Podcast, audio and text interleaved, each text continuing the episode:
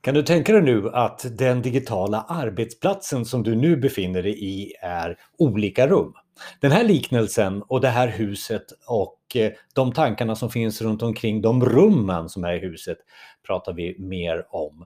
Eh, och vad är du nu någonstans? Är du i det här samarbetsrummet nu när du kommer in i Teams till exempel?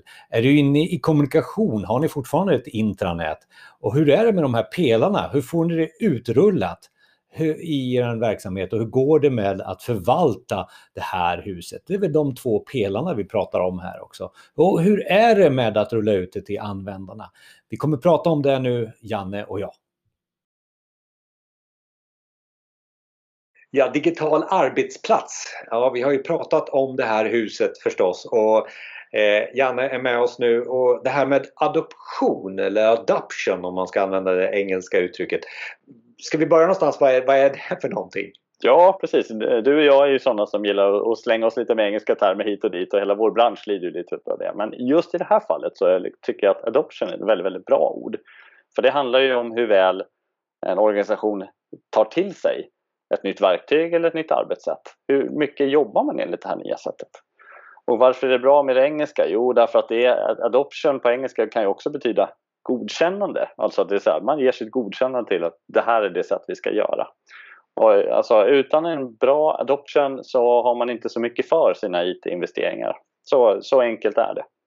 Och vad är det man känner i organisationen? Vad är exemplen på där, där det känns okej okay, det här, nu behöver jag nog ha den här adoptionen eller adoption. Kan du, kan du ge några exempel? Nej men alltså det, det finns ju tyvärr så finns det ju nästan oräkneliga exempel på liksom, så, så misslyckande införanden. Och ibland så kan det bero på systemet men sen handlar det om då jobbar vi enligt det här nya sättet som vi hade tänkt att jobba? Alltså det såklart handlar ju om att man har gjort läxan från början, att man vet att det här är bra överhuvudtaget. Men men sen så är det så att det är klart att det är jobbigt att lära in nya saker. Så några typexempel på där vi har det nu är, som vi möter väldigt ofta hos våra kunder det är till exempel det här, det låter urtråkigt, men alltså dokumenthantering. Några sparar på skrivbordet, några sparar på C och några använder liksom Dropbox och några använder OneDrive eller varför inte Teams. Då. Och där har man ju på något vis bara infört en massa system utan att eh, liksom få med folk på på det här nya och att man helt enkelt att man har en för dålig adoption så att man använder inte det nya på det sätt som man hade tänkt. Det känns som att man skulle vilja skrika på de här användarna. Det är en känsla som kan vara exempel. Då, då behöver man någon adoptionstanke. Ja, men alltså, det är klart att det är mycket. Det finns ju liksom en sån typisk IT-avdelningsfrustration över så här, men de fattar ju inte.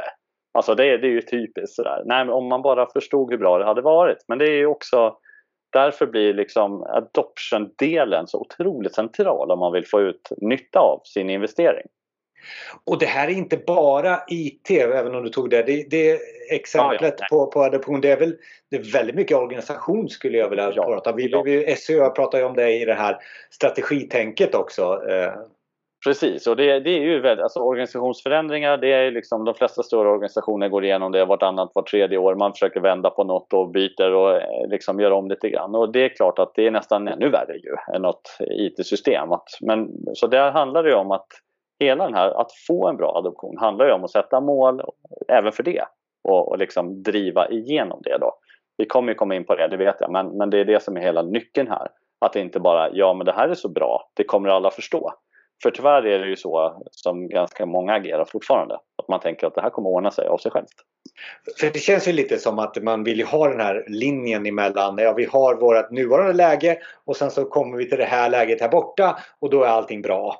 Eh, någon, någon, bild här vi kan visa liksom är liksom man har en nuvarande situation och så ska man göra den här förändringen och så, så blir det förändring som går upp och ner och så blir det någon, någon, någon ost med, med liknelse ja. ost då, eh, med hål i då eh, sen när vi kommer till till slutet. Precis, ja det är det. kanske man inte vill ha en helt kompakt ost i och för sig då. Men, men, nej, men det, är, det är jättevanligt, det är en bra liknelse med att det liksom man når aldrig riktigt hela vägen men däremot så kan man få alltså, mer eller mindre effekt av sig. De här hålen i osten kan vara mer eller mindre stora. Det kan bli väldigt lite ost kvar om man har otur. Alltså, det blir inte så mycket när man har en dålig adoption.